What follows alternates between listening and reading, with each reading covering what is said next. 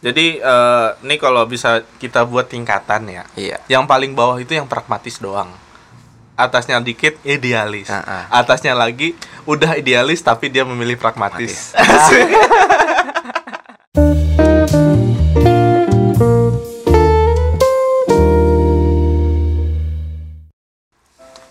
ya, assalamualaikum warahmatullahi wabarakatuh. Waalaikumsalam warahmatullahi wabarakatuh. Balik lagi di channel tercinta kita Kaji Santai, lu yang kaji. Gua yang santai. Nah, kemarin kita bahas, kemarin terakhir bahas apa Ki? Lupa gue ya. Kemarin kita itu bahas mengenai Siti Khadijah, Mm-mm. wanita idaman. Oh, wanita idaman. Iya, benar Siti Khadijah itu emang idaman lah, idaman Rasulullah banget lah. Yo, ay.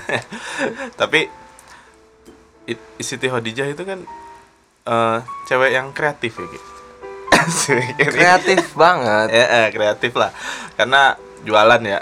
Karena orang jualan kalau nggak kreatif juga nggak akan bisa berkembang, Mm-mm. nggak Kalau- akan bisa inilah maju lah bisnisnya pasti. Apalagi di bisnis tekstil dan garmen ya. Iya pasti butuh Butuh kreativitas. kreatif. apa desain, Nah. mendesain baju-bajunya, Ya, biar bling bling. biar bling bling menurut era ini era ini era ini biar cocok fashionnya. kan. Iya, Nah, karena fashion pasti kan terus berkembang. berkembang seni, seni.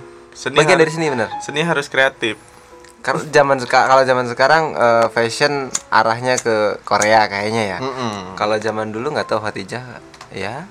Zaman dulu pasti eh, masih fashion fashion zaman dulu ya, Iya. pakai sorban gitu aja. Kalau Arab sih Arab itu itu aja. pakai sorban sama cadar. Mungkin mbak, mungkin desainnya nggak terlalu banyak. Iya. Tapi tetap harus kreatif ki. Ya pada saat itu kreatif. Mm-mm. Nih kan kemarin gua buat polling tentang Siti Khadijah apa kemarin? Nik Wanita idaman. wanita idaman Rasulullah dan anak muda anak kreatif. muda kreatif. Jadi sebenarnya pollingnya itu menang di anak muda kreatif gitu. Iya. Tapi kebetulan kemarin karena kita ada Teman. narasumber lah, teman. makanya kita bahas juga lah. Jadi eh, biar dua-duanya dapet gitu kan. Heeh. Akal-akalan gua doang sih polling-polling begitu. karena kebetulan kemarin eh, teman kita lebih eh, apa ya, lebih expert di bidang itu. Iya, Untuk mengulik beberapa sumber yang eh, berkaitan dengan Siti Khadijah. Heeh, jadi dimohon buat si Mas Dian datang-datang ke sinilah, jangan alasan-alasan gitu kan, Mas Dian ya. Alasan medak. Ah, ah, jangan alasan-alasan gitu datang mah datang aja di sini enak malah ketika suatu ruangan suatu ruang apa ruang publik apa gimana sih Iya, ruang publik. Ah, ah, ada keberagaman Keberagaman. Ah, ah, itu maksudnya Ada Melayunya. ada Melayunya ada Betawinya ada Jawanya gitu iya. kan gitu ada medoknya juga gitu. Oke, ini boleh oke. Oke, kali ini kita bahas tentang anak muda kreatif. Kenapa gua angkat anak muda? Kenapa? Hah? Lu kok nanya gua? Kan lu yang angkat. Kenapa lu bahas anak muda, cuy? Nah, karena gua masih muda dan ketika gua nongkrong sama teman-teman gua, teman-teman gue itu ya kreatif Ya. rata-rata. Nah, setongkrongan gua sama bapak-bapak nih, kebanyakan yang udah ya kreatifnya udah menurun.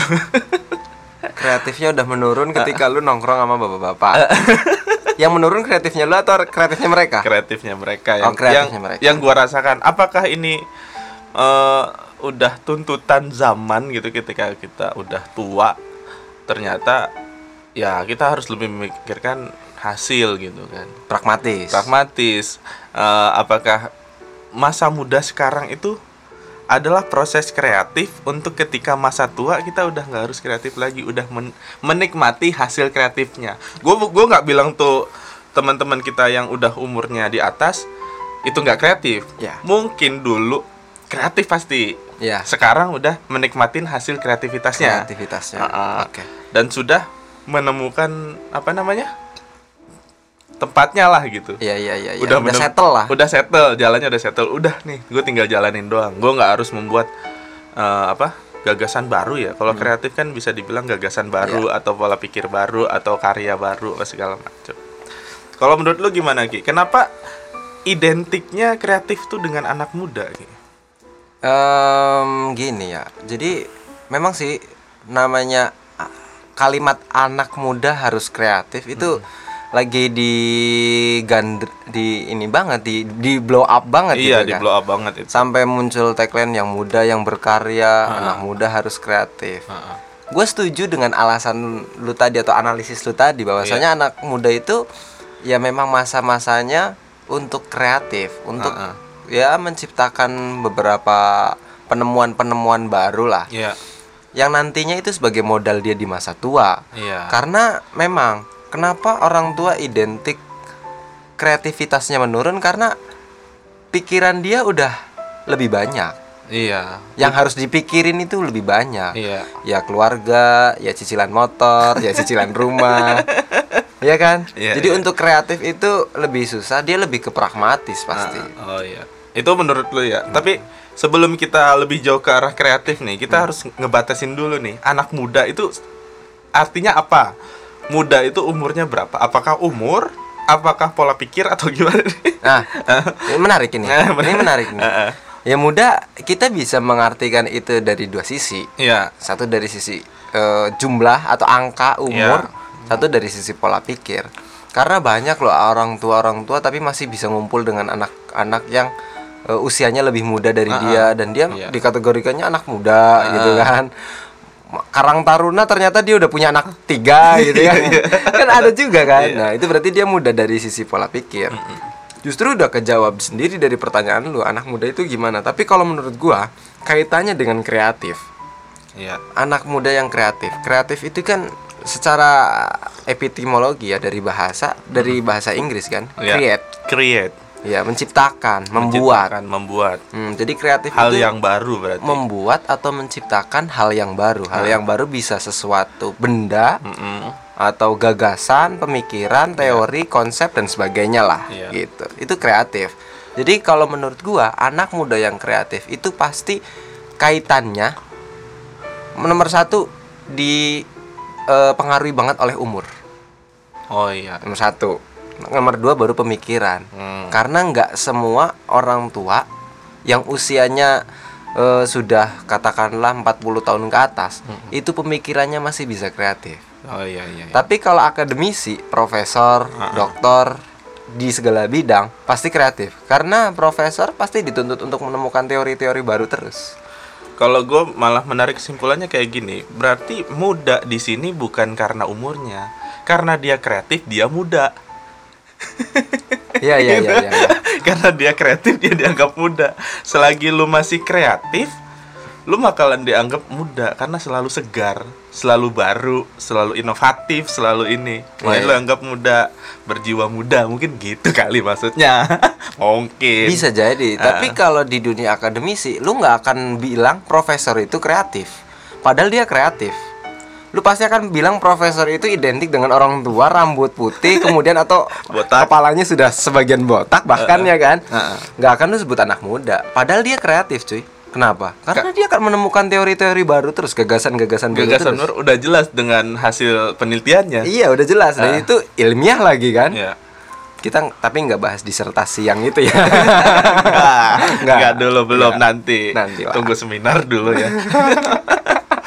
Jadi sebenarnya eh, orang-orang kreatif ini bukan karena identik dia. Walau gua gua nggak melihat umur lah orang kreatif. Gue yakin profesor itu kreatif. Dia kar- dia kreatif ya karena a- akhirnya dia dianggap muda gitu. Gitu aja. Dia berpikir yang segar, muda di sini maksudnya segar gitu. Berarti muda pemikirannya. Moda pemikirannya. jasmaninya mah tua. Jasmani juga tuh. Nah, berarti kadang orang bilang, "Oh, profesor itu tua." Berarti dia lagi menjudge jasmaninya. Ah. Tapi kalau profesor muda, berarti dia lagi menjudge pemikirannya. Pemikirannya. Karena mikirnya selalu segar. Iya. Selalu baru. Ah. Ru- rupanya iya ubanan. Cuman Iya. kalau udah dia membuat itu dianggap muda pemikirannya. Oke. Gitu Tapi dah. itu kan eh, makna atau pengertian dari muda dan kreatif Ah. yang masih sangat luas banget. luas banget. Nah, kalau zaman sekarang, menurut lu gimana tuh kreatif? Kreatif itu ya gue gue menarik kesimpulan kalau kreatif itu dari kata create tadi tuh ya. Iya. Create itu nggak ada. Create itu hanya buat Allah menurut gua, sang pencipta. Tuhan lah Heeh. biar lebih umum Heeh. Jadi kreatif itu lebih ke arah modifikasi menurut gua. modificate Heeh, modificate apa yang udah diciptakan sama Allah. ya Heeh. Jadi ya profesor juga tidak menemukan ha- hal baru tersebut. Toto dia mikir, diem, Toto nongol pemikiran baru. Nggak ada. Enggak, enggak ada. Pasti dia punya referensi. iya Eh, pasti. karena setiap penelitian pasti harus ada daftar pustaka iya. Jadi kreatif ini sifat kreatif ini muncul ketika hanya ada kegelisahan menurut gua. Hmm. Jadi kegelisahan yang muncul dari background knowledge kalau kita bisa bilang prior knowledge lah. Iya. Uh, pem- apa pola pikir kita yang sudah ada kita kumpulin, kita modifikasi, kita kombinasi, muncullah sesuatu yang hal baru. Heeh, Itu kan kalau di penelitian ilmiah kan harus begitu kan? Iya, kalau penelitian ilmiah harus Mm-mm. begitu. Misalnya contoh kan Roma Irama kan. Ya kita bahas Roma Irama. Dia kan profesor. Profesor Dangdut. profesor dangdut dapat dapat gelar dari Amerika kan ya. Ya disamperin ke Taman Mini itu. Pokoknya dia dapat gelar profesor. Dan Roma sendiri bilang kalau dangdut itu bukan murni banget tiba-tiba nongol dangdut enggak. Karena Oke. dia basicnya rock. Heeh. Kan ada di lagu Viva Dangdut Ki. Yang Sulingnya suling bambu, gendangnya kulit lembu gitu kan. Iya. Jadi emang dari Arab Iya. Melayu, India, rock. Nah, itu digabungin, diolah dan dimodifikasi oleh Roma Irama menjadi dangdut Hmm, gitu. Oke. Jadi penemuan ini ada karena penemuan sebelumnya. Gitu. Berarti ini menarik. Nah, Ini quote yang sangat menantang. apa? Kreatif itu tidak ada. Enggak. Create create-nya yang kita nggak ada. Create-nya nggak ada. Nah, kreatif itu kreatif kan adjektif artinya bersifat menciptakan. Cuma bersifat bukannya bukan yang Murni menciptakan. bukan yang murni. Yang Ya, murni oke. menciptakan itu hanya Allah menurut gua. Udah oke. berat kan nih. Berat banget itu. Lu kalau udah ngomong eh, kreatif itu hanyalah Allah, udah nggak bisa Sudah- dibantah sudah itu. selesai. Udah selesai kita. Gimana kalau kita akhiri aja? Ya ka- karena nih di antara seniman aja ya. Di antara teman-teman seniman ya mereka bilang eh, seniman yang jenius adalah seniman yang menc- mencuri karya orang lain Hmm. tapi nggak ketahuan. iya sih, sama. Sebenarnya di dunia akademis juga begitu. Ah, ah. Jadi eh, seorang peneliti atau seorang apalah dosen eh, Ah, ah. ataupun akademisi katakanlah ya secara umum yang kreatif ya ya karena dia menemukan satu celah lain di Iya. penelitian orang Ah, ah. yang itu belum terbahas gitu aja. Iya, itu aja kan. Terus dia juga ketika membahas satu celah yang belum ada yang bahas, dia juga masih ngereferensi ke buku, jurnal apa pun yang lain. Jadi dia memodifikasi aja sih sebenarnya. Ya, makanya kalau misalnya gue bilang teman-teman kita yang covering, cover lagu orang, Ya. misalnya misalnya gue aja nih, gue nggak tahu ya, gue terserah lu mau judge gue kreatif atau enggak nih. Ya. Ada lagu orang yang gue modifikasi Da- dari Aransemen, yang aransemen. dari yang suara manusia menjadi suara biola kan. Nah. Itu berarti gue udah modifikasi. Iya. Walaupun dengan nada yang sama. Itu menurut gue kreatif. Oke. Karena sud- walaupun dibilang nggak murni, Ya. kan nggak murni gue yang nyiptain lagunya. Iya bukan lo. Ah, ah, cuman gue mau modifikasi karya orang. Heeh. Ya, menurut lu kreatif nggak kayak gitu? Kalau kita ngomong secara eh, apa ya komunikasi sosial orang Ah. biasa orang awam, nggak usah lu pakai biola deh. Pakai apa? Ada sebuah lagu apa pun itu, terus tiba-tiba ada sekelompok anak terus memainkan musik itu pakai galon, pakai panci, pakai Iya. apa? Ntar dibilang "Ih, kreatif amat lu, Oh, Iya kan? iya. eh, eh. Iya nggak? Mm-mm. Itu ngomong secara komunikasi orang awam sosial di masyarakat pasti akan dibilang kreatif, cuy. Berarti salah satu celah untuk menjadi kreatif yaitu transmedium tadi. Ya, bisa. Mem- memindahkan satu media ke media yang lain itu menjadi kreatif. Iya. Misalnya orang eh, biasa ngojek duduk di pangkalan, dipindah medianya ke handphone jadi gojek. Iya. Dan yang buat gojek jadi kreatif. Betul.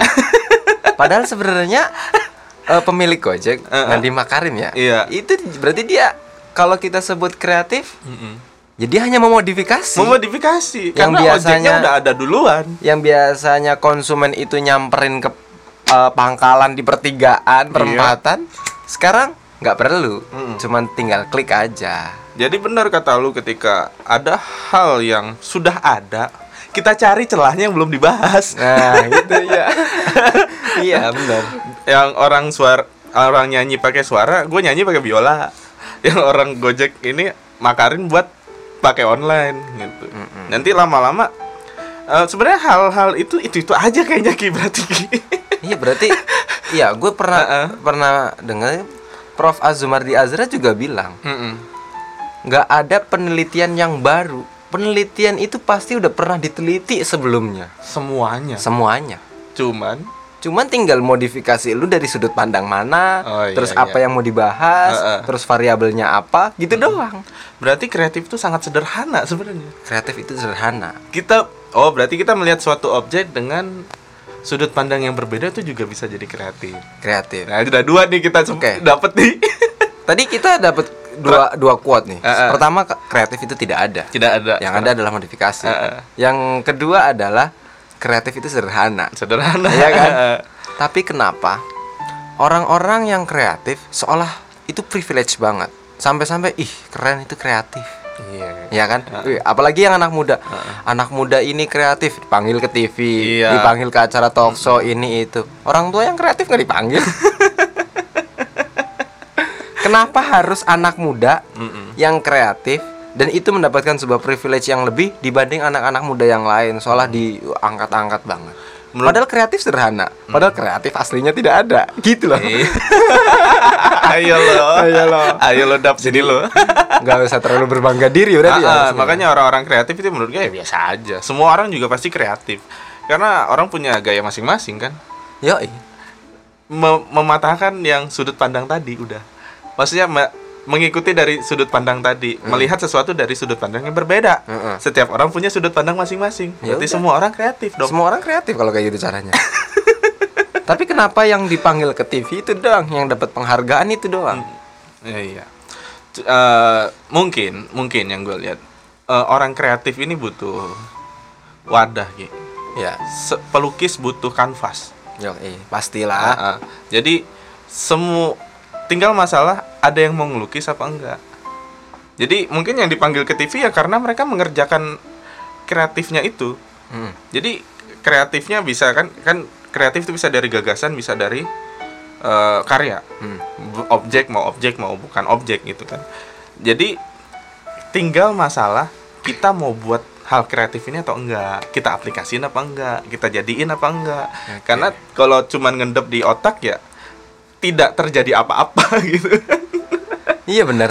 Jadi kreatif itu sebenarnya masing-masing orang punya kreativitas, tinggal mau diimplementasikan. ya. implementasikan ke tinggal mau diflorkan atau tidak gitulah istilahnya. Tapi gini, kreatif zaman sekarang itu identik banget dengan anak-anak muda yang kreatif menurut gua arahnya teknologi banget. ya Yang mungkin karena memang zamannya zamannya, yang robotik lah, yang uh, apalah gitu. Teknologi lah, judulnya intinya teknologi ya. Iya. Kalau zaman mungkin zaman peradaban Mesir masih trennya buat piramid gitu kan. Jadi Nah. bangunan-bangunan gitu Iya, kan. gitu ya. Zaman zaman dulu ketika orang-orang biasa eh, manusia purba Heeh. menciptakan api dengan batu, Heeh. terus tiba-tiba dia bisa nyiptain api dengan korek. Mm-mm. Nyiptain api dengan korek itu kreatif tuh berarti. Kreatif. Karena sudah ada penelitiannya sebelumnya. Eh, tapi intinya sama. Dia tuh butuh gesekan doang. Tinggal memindahkan media batu menjadi media korek. Iya. iya, itu jadi kreatif. Jadi kreatif. Modifikasi. modifikasi jadi kreatif zaman dulu juga udah ada kreatif jadi bukan sekarang itu lu bisa nyiptain nyiptain aplikasi baru Ah. robot bisa membuang sampah robot bisa ngepel sendiri. Iya. yaitu kreatifnya zaman sekarang. Nah enggak maksudku gue pengen begini. Kenapa sih harus banget gitu? Orang-orang berpikiran kreatif itu harus yang seperti itu gitu loh. Ke arah? Ke arah teknologi. Ah. Padahal teman-teman di luar sana yang akademisi yang mm, bisa menciptakan atau menemukan modifikasi Heeh. dalam dari sisi gagasan yang baru, teori-teori baru, mereka jarang mendapatkan apresiasi itu. Misalkan dia eh, bukan teknologi tapi ke arah pengajaran. Pemikiran pengaj eh, ya metode, metode, pengajaran. pengajaran, terus misalnya dari segi hukum, dari segi hal-hal yang lain Ya kan. bidang-bidang lain lah. Sosial, budaya atau apa pun itu kayaknya kurang mendapatkan apresiasi. Hmm, iya, Sekarang iya, yang iya, lebih benar. di yang lebih diapresiasi mendapatkan privilege lebih tuh orang-orang yang kreatifnya di bidang teknologi banget gitu loh. karena ya, ya seperti gue bilang dari awal karena sek- sekarang emang eranya era teknologi pertama Iya sih, memang. jadi ketika lu ngikutin arus ya lu akan ikut arus harus ikut arus Ya, kita nggak bisa ngelawan arus kalau mau ngelawan arus kita harus membuat tren baru Nah, gimana kalau kita bikin tren baru? nih? apa tuh Ya, kreativitas tapi bukan teknologi. Apa? Yang kira-kira kreativitas apa? Dan di masa akan datang itu pasti akan bisa mengalahkan teknologi. menurut gua gua belum kebayang sih kalau se- kalau sekarang belum kebayang kalau lu gimana ada ide Belum juga. waduh ini kalah langkah nih tapi kita minimal udah ada pertanyaan ya Iya. setelah teknologi apa Setelah teknologi, setelah era teknologi itu apa? Ah, gitu iya, ya. iya, iya, iya. Ini pasti juga membuat orang akan iya iya. Yang akan datang pasti kan era teknologi era milenium itu dua- tahun 2000 ya mulainya Iya. ya. Ah. Mungkin ya nanti feeling gue paling metafisika. Gila. Iya kan keren kan? Iya iya iya. iya. Metafisika menurut gue metafisika lebih keren daripada teknologi. Iya karena lu udah apa medianya udah nggak kelihatan kalau Gak metafisika. kelihatan. Dukun nih naik. ya orang ya orang orang bisa terbang loh tiba-tiba. Iya. Wah, ini bukan teknologi lagi nih. Tapi kalau memang metafisika eh, kan apa teknologi fisika nih. Iya. Ini metafisika. Kalau metafisika itu dianggap lebih daripada fisika, ya kan? fisika. Zaman teknologi Eh. kalah lah daripada metafisika. Eh. Berarti kita back to zaman old dong. Dari dulu banyak loh yang bisa kayak gitu metafisika. Lah kan kata kata Einstein gini, nanti dunia hancur gara-gara teknologi. Ah iya Ya kan, bener iya, kan? iya. Einstein bilang kayak gitu. Habis itu baru metafisika naik ya. Udah teknologi hancur. Iya iya iya. Dukun-dukun pada naik lagi. Iya ntar bisa jadi akan muncul Nyi Roro Kidul berikutnya Wiro Sableng berikutnya Ya kan Balik lagi repeat gitu Daur ulang doang Tapi menurut gua nih pemikirannya terlalu liar sih. Iya Oke oke oke oke Dan bisa aja metafisika dan fisika bersatu ternyata. Jadi apa ini? Gatot kaca bisa keluar sihir dari tangannya, cuman dia pakai baju dari robot gitu. Ah. Enggak ya itu tetap fisika lah Oh, tetap fisika. Tetap fisika Tapi dari tangannya bukan dari teknologi gitu. Setenaga dalam tetap ada. Mm-mm. Cuman bajunya teknologi pakai tab. Ada aplikasinya ya Di eh, percampuran antara Iron Man dan Gatot Kaca. Ah itu metafisika itu Enemy has land gitu ya Slen. Ah udah ah, kelewat parah nih udah mikir udah ini ngawang nih. Nah, pokoknya anak muda harus kreatif. Oke. Tapi apakah anak muda sekarang yang yang gue pengen tanyakan nih ya itu idealis ki Hari.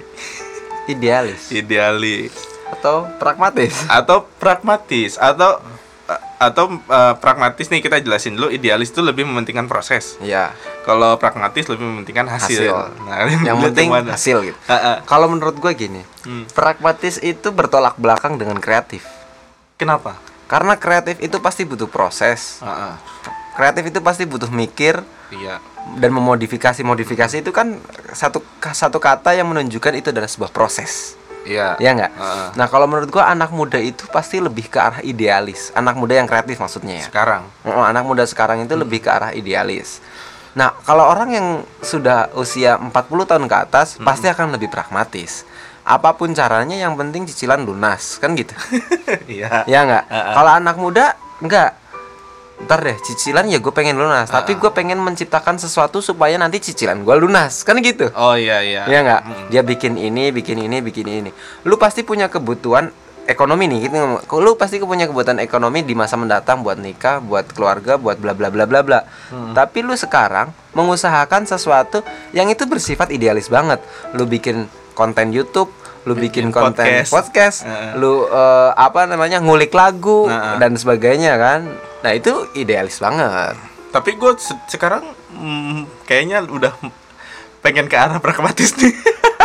kayaknya walaupun gue tetap membuat eh, hal-hal yang kreatif gitu atau apa konten kreator kalau bisa Iya, dibilang konten kan konten kreator gue udah mulai ke arah sana karena ketika gue pelajarin hal-hal semua hal semua ilmu yang gue coba pelajarin akhirnya ujung-ujungnya balik lagi ke sederhana. Ujung-ujungnya balik lagi ke sederhana? Ah, ah. nih gue gue misalnya main biola yang ngebut-ngebut rumit tenor ribet gitu kan. Tahu-tahu yang dibutuhkan masyarakat tuh hal-hal yang sederhana lagu-lagu yang gampang lagu-lagu yang mudah yang easy listening tetap aja ke arahnya ke sana makanya pas gue muda dulu eh pernah muda anjir gue tua banget sekarang oke Jangan bilang pernah muda deh. Pas gua dulu SMP dan SMA, gua main musiknya agak-agak keras. idealis Idealis karena rumit. Mm-mm. Musik-musik keras tuh kan rumit, main gitarnya jejet ribet gitu kan. Dan akhirnya sini-sini mellow. Neno neno neno neno. iya gitu acara nikahan mulu soalnya kan Kan mulu kan pasti lagunya gampang, melo dan sederhana gitu iya kan. easy listening ah. dan familiar gitu kan supaya orang-orang juga bisa ngikutin dan menikmati Dan menurut gua itu bukan lebih ke arah kenapa ketika umur meningkat lebih ke arah pragmatis Ki. Tapi lebih ke arah ngebuka mata. Ketika orang-orang idealis yang kreatif ini itu mereka menutup mata dan melihat diri sendiri. oke Nah, gitu maksud gua. ya ya ya ya ya ya Jadi jadi dia dia melihat sesuatu, oh yang penting karena orang idealis kan gitu ya. Mhm. Kadang kadang kelewat idealisnya dia jadi menutup diri. Iya sih memang. Memang. tapi gini, idealis perlu, tapi pragmatis juga penting gitu. Iya. Karena gini, kalau kita lihat kayak eh, filosofi bola ya, Hmm. orang main bola, itu ada orang yang main pakai filosofis pragmatis. Iya. Contohnya Jose Mourinho. Sebenarnya yang penting menang. Yang penting menang. Dia mau main jelek, mau backnya 11 orang semua back semua. Iya.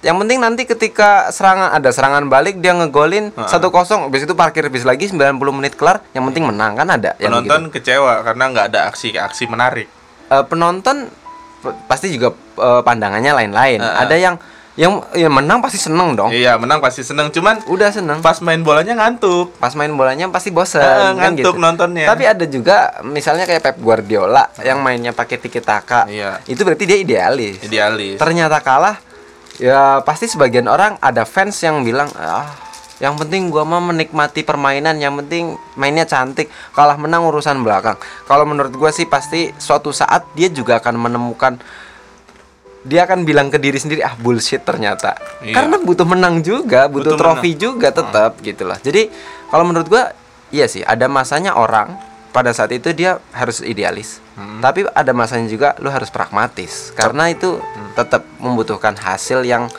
paten gitu lah Iya, istilahnya. jadi jadi tapi emang kalau misalnya kita masih muda, masih ukurannya masih di bawah 30 kita nggak apa-apa idealis. gitu. kalau menurut gua malah seharusnya orang-orang yang masih eh, punya pikiran fresh Hmm. kemudian masih bisa mengembangkan diri Hmm. itu menurut gua harusnya harus gitu harus idealis Heeh. karena buat mengembangkan diri buat mengembangkan pemikiran dan sebagainya dia harus idealis pada masanya nanti dia harus pragmatis itulah kenapa gue bilang orang di usia 40 tahun ke atas akan lebih pragmatis dibanding 40 tahun ke bawah dia akan lebih idealis Karena dia sudah melihat dirinya sendiri dan waktunya melihat orang lain. nah ini berarti nanti korelasinya adalah dengan tingkatan tasawuf cuy Waduh.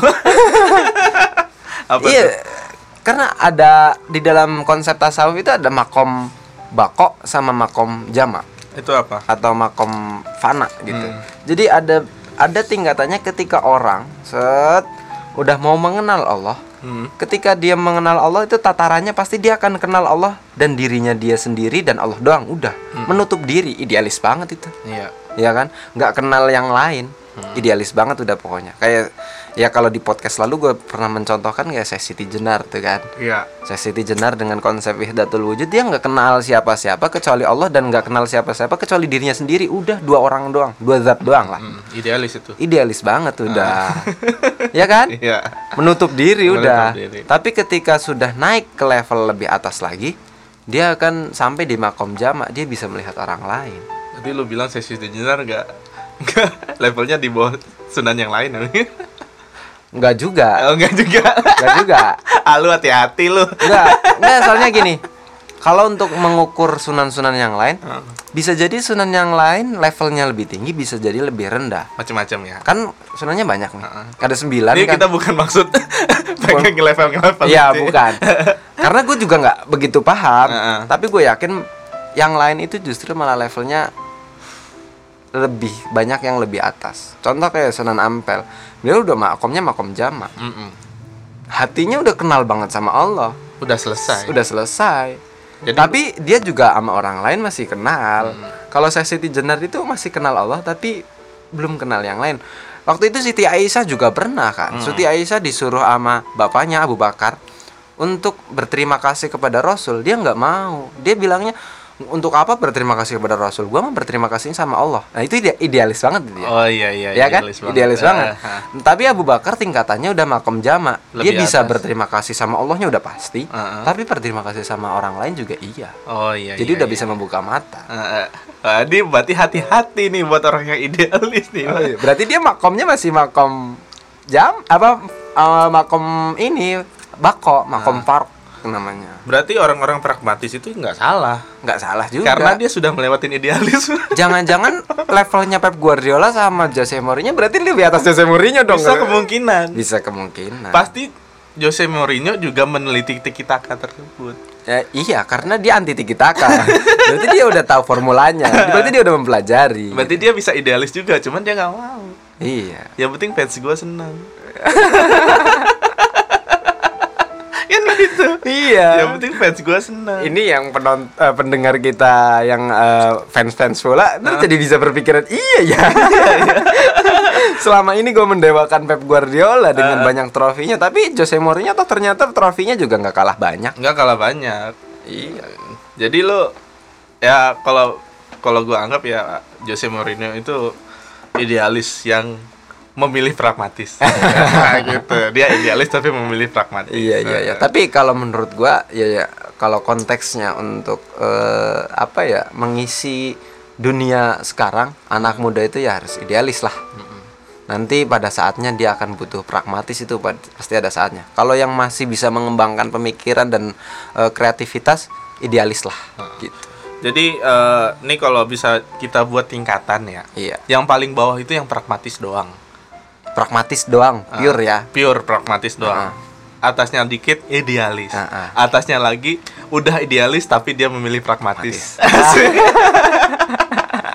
itu kayak stepnya orang main musik ya. Eh, eh. ah gue belajar yang penting lagu yang gampang gitu Ah, ah. kuncinya dua doang Iya. apa tuh Ceylon Seven tuh Iya, Iya. eh, eh, pragmatis biar biar cepet dapat. biar cepet dapat Ah, gitu ah. kan Terus Abis itu idealis Ah, ah. karena dia udah mulai bisa Waduh, kok lagu gampang mulu? Iya. Kayak lagu susah lah. dia ngulik Bohemian Eh, Bohemian Rhapsody gulik. dikulik pakai la- pakai gitar Iya. padahal eh, sampai ke operanya juga dikulik gitu Ah. kan itu idealis banget Idealis tapi giliran udah manggung ke mana-mana lagunya Ceylon lagu Seven.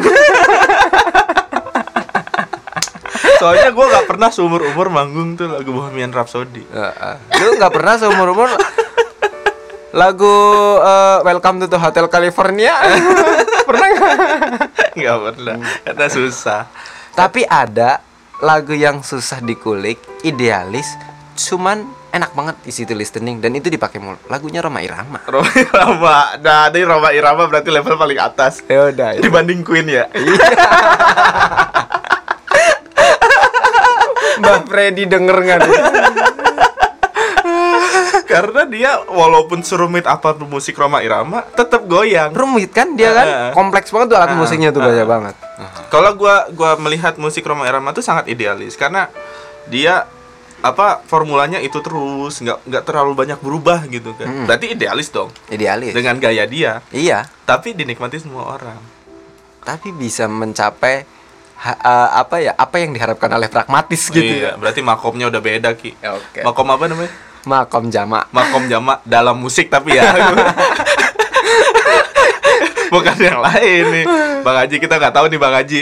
Kita taunya paling dalam musik udah makom jama nih. Iya, iya, Cuman kalau dalam hal yang lain kita belum tahu. gila ini ini podcast integrasi keilmuan Aduh. Tapi banyak juga Ki.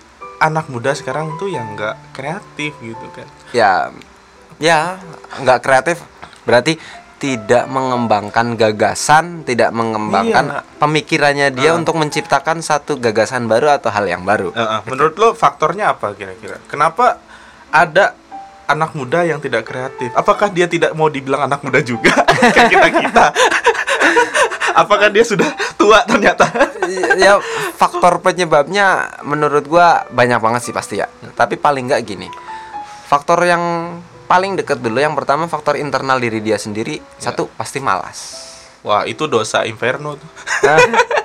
dosa inferno Masuk neraka itu. ya kalau- next kita bahas inferno Iya, nih. oke ya satu malas Heeh. Males itu kan dosa gitu. iya dong. ya malas itu dosa Males itu dosa. Males ibadah. ah dosa Males berbuat baik. Asik. Iya sih. Ya, oke benar juga. Oke. Males Iya. berbuat jahat. dosa juga ya. Males berbuat jahat. Itu malah bagus dong. Bagus ya. Iya, males berbuat jahat. Kalau males berbuat baik baru dosa. Nah, berarti males itu kadang dosa kadang enggak. Iya. Tapi kalau males kreatif, Nah, itu. Itu masalahnya. Itu males itu menjadi salah satu eh, apa namanya? faktor penyebab orang nggak kreatif. heeh. Kita lihat fenomena anak zaman sekarang. Yang anak-anak kecil, SD, SMP udah eh, jiwanya konsumen banget. Ha-ha. Main game Iya. mulu. Mm-mm. Kecuali yang main game tapi bisa menciptakan game itu bagus itu. Iya kan? Kalau enggak dia main game menciptakan teknik baru dalam bermain gamenya. Ah, itu berarti kreatif. Iya. Tapi kalau yang konsumen banget jiwanya, main game main game, beli diamond, beli ini itu dan sebagainya dan ah itu berarti itu menjadi salah satu faktor. Ah. Males tuh satu. Yang kedua adalah faktor eksternalnya mungkin bisa jadi karena keadaan atau jalan hidup yang dia pilih. Kalau anak muda kategori usia 25 ke atas setelah dia fresh graduate lulus Ah, ah. S1 dan sebagainya terus melanjutkan nikah, melanjutkan kerja sebagai buruh katakanlah ya. Iya. Itu tingkat atau probabilitas untuk menjadi orang yang kreatif itu akan menurun. Iya iya iya benar. Iya kan? Kalau orang nikah udah mikirin ini ini ini ini pasti akan lebih pragmatis. Berarti bisa gua simpulkan eh, salah satu hal yang membuat orang ti- tidak kreatif adalah rutinitas. Rutinitas. Benar. Iya benar. Nah, Jadi melakukan hal yang selalu sama setiap hari. Heeh. Jadi kita harus nyari kerjaan yang untuk dikerjakan tidak dengan prosedur yang sama terus. Nah, Gitu kan. Maksudnya Iya. nggak ke kantor, ngetik, nyortir surat, udah pulang. nah itu kan Heeh. kreativitasnya menurun. Heeh. Orang kerja, Heeh. eh, sorry misalnya, ini misal doang, Heeh. teller, Heeh. teller bank, datang ke kantor pagi, abis itu berdiri di depan meja, orang setoran, orang nabung, nyatet-nyatet, ngeprint, udah selesai. Mm-mm. Dia mau mengeksplor dirinya menjadi kreatif seperti apa. Iya. Kecuali yang back office, Iya. back office masih bisa. Karena bikin- banyak kasus yang datang. Iya, bikin program baru. Hmm. bikin terobosan-terobosan baru, itu masih bisa kreatif di dunia kerjanya dia gitu Iya. loh. Tapi guru nih kreatif nggak? Gue guru soalnya. Kalau menurut gua guru itu adalah satu pekerjaan yang pasti tiap hari kreatif. Kenapa? Karena dia mengajarkan dengan anak-anak yang berbeda-beda, pasti dengan cara yang berbeda-beda.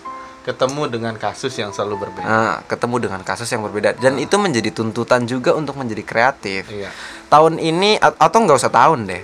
Hari ini ngajar eh, materi ini di Ah. kelas ini. Ah. Besok materi yang sama tapi di kelas yang lain. Pasti dengan pendekatan yang berbeda. Pasti dengan pendekatan yang berbeda. Ah. Ntar minggu depan di kelas yang sama tapi materinya udah lain lagi. Tapi RPP apa gunanya kalau gitu? Nah itu RPP menurut gua harusnya dihapuskan oleh pemerintah karena membuat kita tidak kreatif. Kita harus mengikuti prosedur. Iya. Aduh, pada akhirnya ketika dipraktekkan, gue yakin 90% lah kasih deh 10% ya 90% guru di Indonesia Iya. I- ngikutin prosedur ngikutin itu. RPP bikin RPP juga pasti download doang Jadi itu faktanya teman-teman ya. Ternyata Iya. prosedur RPP itu Iya. tidak digunakan banget. Nah, iya. Paling ya dari misalnya ada 10 step prosedurnya, kita paling pakai cuma dua atau tiga Iya, gitu. ini barangkali eh, banyak pendengar yang belum tahu apa itu RPP. Jadi RPP itu sebenarnya rencana pembelajaran rencana pembelajaran sebelum mengajar. sebelum mengajar dan itu harus dituliskan oleh seorang guru. Misalnya Ah, ah. pertemuan ini mau ngajar materi ini, Iya. lah sampai kegiatan pembelajaran langkahnya pertama dibuka dengan salam itu harus ditulis itu harus ada runtutan skrip skenario nya lah gitu istilahnya Iya, iya, kalau iya. di dunia perfilman itu harus ada skenario nya cuman pasti butuh improvisasinya lebih Mm. improvisasinya antara aktor dengan guru itu lebih banyak guru makanya guru itu lebih seniman daripada film Oh iya gitu. Daripada- daripada aktor Karena improve. improve terus Jadi bisa dibilang kalau guru itu emang dituntut untuk harus kreatif ya. ya eh. Guru itu seniman ulung Ah, ah. Jadi kayak ketika lu ngajar, lu harus kreatif. Eh, kalau lu ngajar ya gitu-gitu aja tahun ini sama tahun depan masih sama, eh, berhenti aja. Kerja di pabrik. Tapi kan nih ada istilahnya orang yang eh, mengikuti prosedur itu kan bisa dibilang kreatif nilai kreatifnya agak lebih kecil lah, lebih kecil daripada yang tidak yang lebih ke improvisasi kan. Iya. Karena dia menciptakan hal-hal baru tadi. Eh, berarti itu bisa dibilang orang-orang yang syariat gitu. Iya, syariat itu kan ngikutin prosedur banget. Wudhu harus begini, kalau di madhabnya Imam Syafi'i harus niat, membasuh muka dan itu. Tapi ya gini cuk, kalau untuk dunia Berat nih syariat, beratnya. Kalau dunia syariat lu jangan kreatif, yang berlebihan dong. Iya. Lu mau nambahin rukun wudhu gitu, emang lu mujtahid fikih kan enggak gitu. Ya tapi karena kita masih di syariat ki. Karena kita masih di syariat. Kalau lu udah tingkatannya bisa jadi mujtahid, jadi Ah, ah. imam madhab, Nah, Imam Mazhab Ntar ada madhab Maliki, Syafi'i, Hambali, Hanafi, Cukei nggak ada. Aduh Tapi- Itu baru bisa loh Tapi nggak misalnya orang kalau udah kan istilahnya udah dia levelnya udah di atas nih, Heeh. udah di atas yang udah level idealis memilih pragmatis gitu, Iya. level atas, dia bakalan terlihat idealis, Heeh, terlihat eh, syariat, heeh. tapi dalamnya yang enggak Nah. udah melebihi syariat. Iya, iya, iya iya. Jadi sampai istilahnya nafasnya itu udah ibadah. Iya, iya, Ya iya kan udah kayak gitu. Levelnya kan beda. Kita mah syariat gitu. Iya. Kita ngobrol gini belum ibadah, Ki. Ya itu berarti udah dipraktekkan sama orang-orang sufi sih sebenarnya Dan Ah. orang-orang, ya orang-orang metafisika Orang-orang metafisika. Karena zaman orang-orang masa depan nih. Iya, karena orang-orang masa depan yang sebenarnya orang-orang masa dulu, aduh susah. orang-orang masa depan yang Nah. sebenarnya udah dipraktekkan oleh orang-orang sebelum kita zaman dulu. Lah zaman dulu banyak banget wali-wali ataupun katakan jakat tingkir mungkin Iya. kali ya. Dia bismillah doang bisa nembus tembok. Heeh. Padahal sama-sama bismillah. Kita ngucapin bismillah. Nah. Sama. Emang kita bisa nembus tembok? Ta- tapi ada bedanya. Orang dulu sama orang akan masa depan nanti. Hmm. Karena orang dulu tidak melewatin teknologi, orang yang masa depan udah melewatin teknologi. Iya, iya, Jadi iya. dia makanya gue bilang masa depan itu bukan hanya metafisika, tapi fisika dan metafisika. Hmm. Fisika, metafisika dan sihir kayaknya. Iya. dan magis.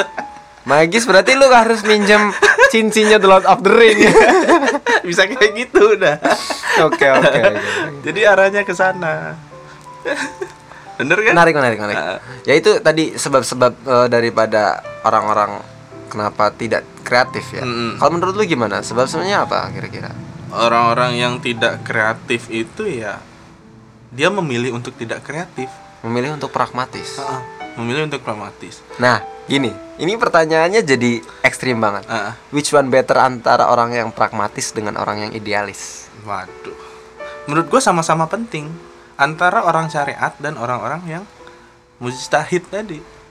Ketika semua orang mujtahid nggak asik coy. Sem- ah, gini aja deh, gue perantaranya gini. Iya, Ketika semua orang menjadi bos, Iya. siapa yang jadi buruhnya? Oke berarti saling mengisi ya Saling mengisi gitu kan. berarti nggak ada yang paling baik ya Ah, ah. Ketika semua orang dikasih, misalnya Allah memberikan semua orang eh mujtahid bisa mujtahid semua, terus yang syariatnya Terus gimana? siapa Nanti yang semua melaksanakan iya semuanya pinter gitu. nggak asik dong nggak asik ya ya kalau untuk hal itu itu lebih ke konsep perbedaan ya Heeh. konsep perbedaan memang itu udah sunatullah udah Allah memang menghendaki untuk perbedaan. Tapi kalau misalnya gue tanya yang syariat sama yang mustahid apakah mustahid bisa dijamin apa apakah hanya syariat doang itu bisa dijamin dia nggak masuk surga? Nggak juga. Nggak juga. Orang-orang syariat juga masuk surga. Karena dia orang-orang begitu bermanfaat. Iya. Buruh itu bermanfaat ketika semua orang jadi youtuber gue bilang. Ya semua orang jadi youtuber. Siapa yang mau nonton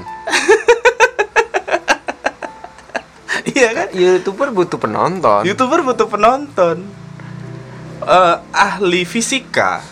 Ahli fisika misalnya Einstein butuh orang yang menjalankan pemikirannya gitu. Iya iya iya iya. Berarti gini, lu nggak usah kalau lu memang nggak sanggup untuk jadi konten kreator YouTube, nggak usah memaksakan diri untuk jadi konten kreator YouTube. iya. Jadilah penonton. jadi penonton aja. Karena posisi lu udah pas di sana posisi lu udah pas di sana. Ha-ha. Jadi udah ada porsinya masing-masing Iya. gitu. Yang idealis silahkan di porsinya idealis, yang pragmatis silahkan di porsinya pragmatis. Mereka saling menguntungkan. Gitu aja sih. saling menguntungkan Ha-ha. tapi eh, semua semua konten kreator di YouTube youtuber lah gitu kita bisa bilang semuanya pasti melewatin nonton YouTube-nya dulu Berarti dia itu berangkat dari syariat juga. Berangkat dari syariat juga. jadi nggak kita nggak bisa bilang semua orang itu nggak ada orang yang nggak kreatif ada orang yang kreatif. Kita nggak bisa mengkotakkan seperti itu ki. Hmm. Ad- yang kita bisa bilang hanya kayak gini ada orang yang belum kreatif dan ada orang yang sudah kreatif itu aja. Karena gue yakin semua orang pasti melewati hal itu Iya iya iya iya. Ada orang yang belum sama orang yang sudah gitu Eh, aja. gitu aja sederhana kan Halus ya? halus kan kan jawabannya apa tadi males mungkin dia nunggu rajin gitu Oke. oke ini cocok baru oke gitu Iya iya iya. iya. Jadi justifikasi kita kita nggak bisa ngatain tiba-tiba nih nih orang nggak kreatif pasti ada unsur kreatifnya gitu Iya. nanti Mm. karena dia males doang masih ntar juga mentok sama kehidupan dia kudu kreatif Mm-mm. jadi iseng-iseng tahu-tahu misalnya dia sekarang masih rutinitas biasa misalnya kasarnya nih kita nyebut dia masih buruh gitu Iya iya. tahu-tahu dia mentok dia butuh duit lagi dia harus mikir kreatif Harus mikir kreatif dan Kan- mikir kreatif itu nggak gampang. Ah, ah. tahu-tahu dia buat sesuatu buat gerai bakso ah itu kan kreatif Tapi kalau menurut gue zaman sekarang ya, banyak kreatif yang eh menjerit leher lah. kenapa Karena gini. Kalau kalau lu bilang tadi contohnya adalah gerai bakso misalnya. Sekarang banyak orang-orang jualan kopi-kopi. iya Harganya 10.000 ribu ke atas. Ah, ah. Dengan modal eh, di pinggir jalan dengan eh, apa namanya gerobak-gerobaknya yang keren Iya. nama-namanya juga dibikin yang iya anti mainstream lah Iya, gitu ya. Saya kopi setan judulnya. Iya gitu misalnya kopi setan kopi iblis gitu ya. Padahal kopi biasa. Padahal kopi biasa cuy. Ah. itu kreatif yang memaksa itu. Tapi itu ya masih kreatif level awal ya. Ya gitu jadi ya namanya orang jualan kopi ya kopi harga biasanya di yang asongan-asongan pinggir-pinggir jalan 3000 dia cuman modal dimodifikasi dengan gerobak yang lebih menjual Ah, ah. dengan nama yang lebih menjual Iya. tiba-tiba kopinya jadi 10.000 ke atas. Karena dia kreativitasnya dalam hal packaging. Dalam Berarti hal kita- ngebungkus. beli packaging Be- bukan beli kopinya. Ya bisa dibilang begitu. Bel- beli tempatnya tempatnya lebih cozy kan Iya, dibanding warkop iya sih oke lebih nyaman Iya, tapi padahal kita butuh esensinya yaitu kopi. iya bener Mm-mm. cuman itu masih mending ki dibanding yang eh, es teh manis dan ice tea with ice apa sih Nah, ganti bahasa. Iya, sweet iced tea gitu kan. Itu jadi ceban. Aslinya 3000 Iya, benar, Kayaknya benar, agak-agak kurang red. Noodle with egg. Noodle with egg. Mie goreng. Aduh, padahal sama-sama Indomie kalau di warkop 6000 Mm. itu di situ 15000 Jadi eh, memodifikasi hal-hal yang konvensional doang. Jadi hal-hal konvensional dimodifikasi terus meningkatkan harga jual. Nah, itu menjerit leher kalau menurut gua. Nah, lebay ya. Iya. Aku menjerit sih, menjerat. Mm-mm, menjerat leher. Kalau mungkin eh, ada unsur tambahan atau mengungguli kualitasnya, kita masih redo gitu kan. Oke lah, kalau misalnya rasa apa ternyata beda, kemudian ada inovasi dari Inovasi. sisi dari sisi rasanya Ah, gitu, itu masih oke lah. Jadi eh, ternyata bisa ditarik kesimpulan lagi. Apa? ternyata kreatif itu bukan bukan hanya eh, core-nya, intinya. Bungkusannya aja juga bisa dibilang kreatif. Itu- Iya kan? iya, iya, iya, Ah, Itu kan luarnya aja. Ini berarti kita lagi mendekonstruksi makna daripada kreatif. Iya, maksudnya membuka jalan buat teman-teman yang pengen kreatif. Oke, Eh, iya. gitu kreatif aja. itu bisa lewat mana aja. Lewat mana aja gitu kan. Oke. Dari tadi kita bahas tentang kreatif kreatif. Kami, eh, ini gue nyimpulin dulu yang Iya. bisa gue tangkap ya. Iya. Kreatif kita bi- bisa dicapai dengan transmedium tadi, mengganti media. Iya. Dan terus dengan apa lagi tadi? Oh, oh, tadi bungkusannya aja. Bungkusannya aja. Nggak harus skornya. Satu lagi Ki. Kreatif itu tid- tidak ada. Kreatif itu tidak ada. Oke. Karena yang ada hanyalah memodifikasi. Memodifikasi. Itu kan makanya konsep kreatif itu sederhana aja. Misal- Nah, itu satu lagi. kreatif adalah sederhana sebenarnya. gitu aja misalnya colokan handphone ada dua matanya kita buat jadi tiga kreatif kita, Kita buat jadi satu. jadi satu kreatif Penyederhanaan. ah, ya. gitu sederhanaan karena teknologi membuat eh, hal-hal yang rumit, Rumit. menjadi sederhana Iya, makanya di pelajaran fisika aja ada pesawat rumit terus ada pesawat sederhana. Eh, berarti dunia ini dibutuhkan orang-orang yang kreatif ya Betul. Ah, ah. tapi apakah orang yang tidak kreatif ini berguna hidupnya gitu Ayo loh. Loh, itu balik lagi ke jawaban lu tadi. Sebenarnya dibutuhkan juga orang-orang yang tidak kreatif untuk mengisi keseimbangan dunia ini. Sebagaimana dibutuhkan malam Ah, ah. untuk adanya siang. asik Iya kan? Eh, ini a- a- agak semi-semi jijik gue denger agak puitis soalnya Ya. Dibutuhkan orang bodoh Hmm. Untuk dikatakan pintar. Dibutuhkan kotor untuk di- disebut bersih. Dibutuhkan hitam untuk adanya putih. berarti kalau gue tanya salahkah ketika orang memilih untuk tidak kreatif Tidak salah. salahkah ketika orang untuk males untuk mikir Salah. salah kan yang bener yang mana Loh, karena kalau untuk malas mikir, kita harus mikir. Mikir. Lah kita dikasih otak untuk bisa berpikir. Mm-mm, Kalau lu malas mikir, jadi ayam aja, cuy. mm-mm. Jadi ayam aja nggak jadi telur ya iya. iya iya iya Iya kan? Uh-uh. Tapi kalau untuk tidak kreatif, it's okay.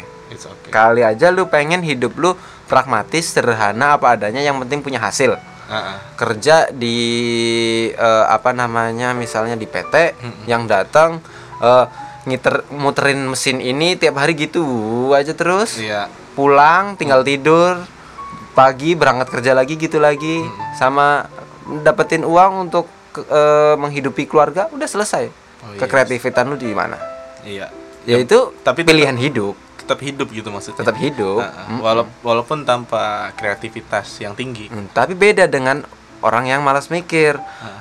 orang yang kerja de nggak kreatif pun harus tetap mikir oh iya Jadi, harus, harus punya otak lah ya. tidak kreatif tidak sama dengan tidak mikir Hmm. nah Iya, iya, tapi kreatif itu pasti mikir gitu doang.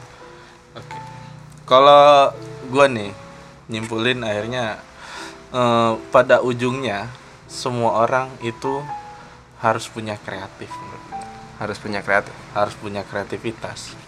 Nanti eh, orang-orang yang tidak kreatif itu hidupnya akan lebih sulit menurut gua. Karena Kenapa? dia begitu-begitu aja, tidak ada perkembangan dan nantinya dia akan mentok oke dan ketika mentok dia kreatif makanya semua orang akan menuju ke kreatif tadi Ki. Semua orang akan kreatif pada waktunya. pada waktunya tuh quote terakhir oke jadi intinya podcast kali ini semua orang akan kreatif pada waktunya Jadi nggak usah terlalu membanggakan kreatif lu pada saat sekarang. Ah-ah. Bisa jadi kreatif lu sekarang akan dikalahkan oleh orang yang pada saat sekarang tidak kreatif tapi nanti dia kreatif. Heeh. karena dia mentok Iya. Kadang-kadang the power of kepepet itu. the power of faith mantep ya Iya. Oke, cukup untuk bahasan kita kali ini buat teman-teman yang apa pemikirannya mungkin agak berbeda dengan Oke. kita boleh singgung-singgung kita di Ecuke Habibi boleh Oke.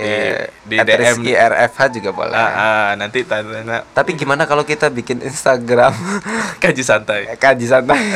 Ada nggak yang follow ya?